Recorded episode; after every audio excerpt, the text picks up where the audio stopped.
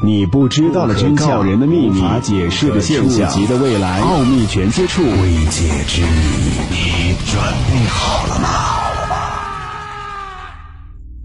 这里是奥秘全接触之未解之谜，我是小峰。今天的节目和你分享北冰洋鬼船之谜。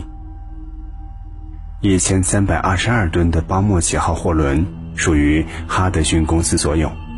它造于1914年，最初的用途是沿着加拿大西部的维多利亚海岸，从爱斯基摩猎人那里收集皮货。1931年7月6号，它驶向加拿大温哥华，开始了这样一次航行。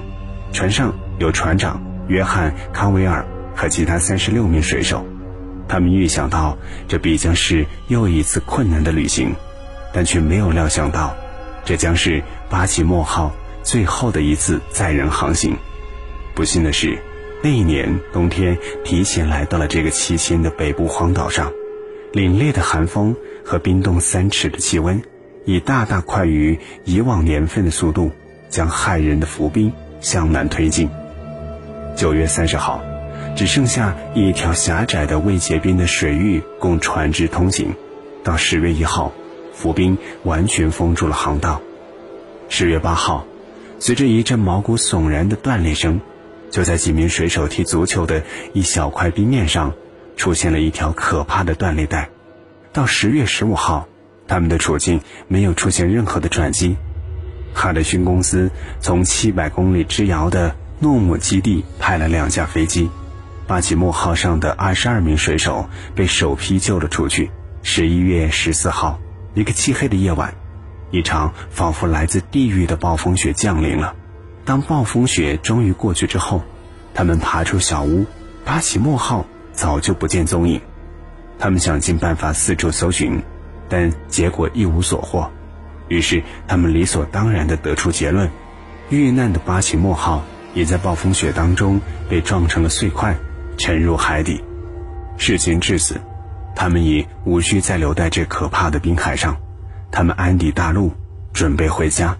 可就在他们准备出发之际，一个捕猎海豹的爱斯基摩人带来了一条令人震惊的消息，声称他们在大约七十公里的西南方向见过他们的船。众人大感诧异，没有一名水手的巴奇莫号已经变成了一艘鬼船，一个任凭浮冰。大海和海水摆弄的北极木偶，这十五个人好不容易跟着那位爱斯基摩人来到他所说的地方，果然那艘船就在那里。船长心里很清楚，他已经没有机会营救他的货轮，因为在巴奇莫号四周都是浮冰，船上根本无法航行。于是水手们从底舱抢救出了一些比较贵重的皮货。然后依依不舍地向巴奇莫号告别了，接着他们按规定的航线飞回了家。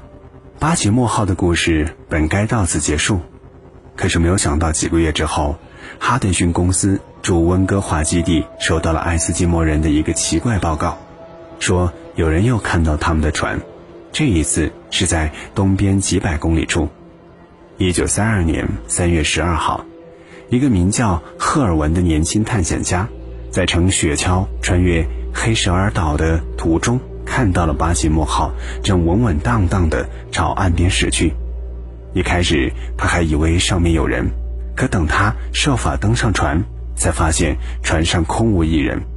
他在底舱看到了许多皮货，依然完好无损。可遗憾的是，他孤身一人，没有任何的工具。而且远离他在阿拉斯加的营地，只得对这一船无人认领的价值不菲的财富望洋兴叹。一晃几个月过去之后，一群四处游历的勘探者再一次看到这艘船，他们也设法上了船。他们瞧见船上的各种东西依然井井有条，仿佛水手们刚刚离去一样。一九三三年三月，有人报告说，巴奇莫号兜了一大圈。又飘回到了船长丢弃他的地方，一群爱斯基摩人，大约有三十多人，看到他在结冰的海面上悠闲地漂浮着，于是便乘上了皮筏向他靠拢。没有想到，他们刚刚上船，就刮起了一场可怕的暴风雪。他们在没有食物的情况下，在这艘鬼船上困了十天，最后才得以离开。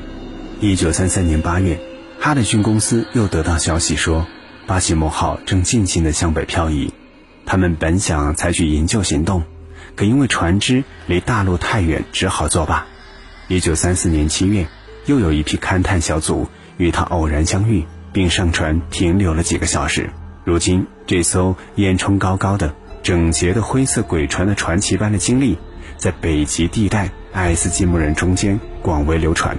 他们中不少人在出海的途中，都曾经时不时地看到过它。一九三五年九月。这艘船到达了阿拉斯加海岸，令人百思不得其解的是，它竟然一次又一次地逃脱浮冰般毁灭性的袭击。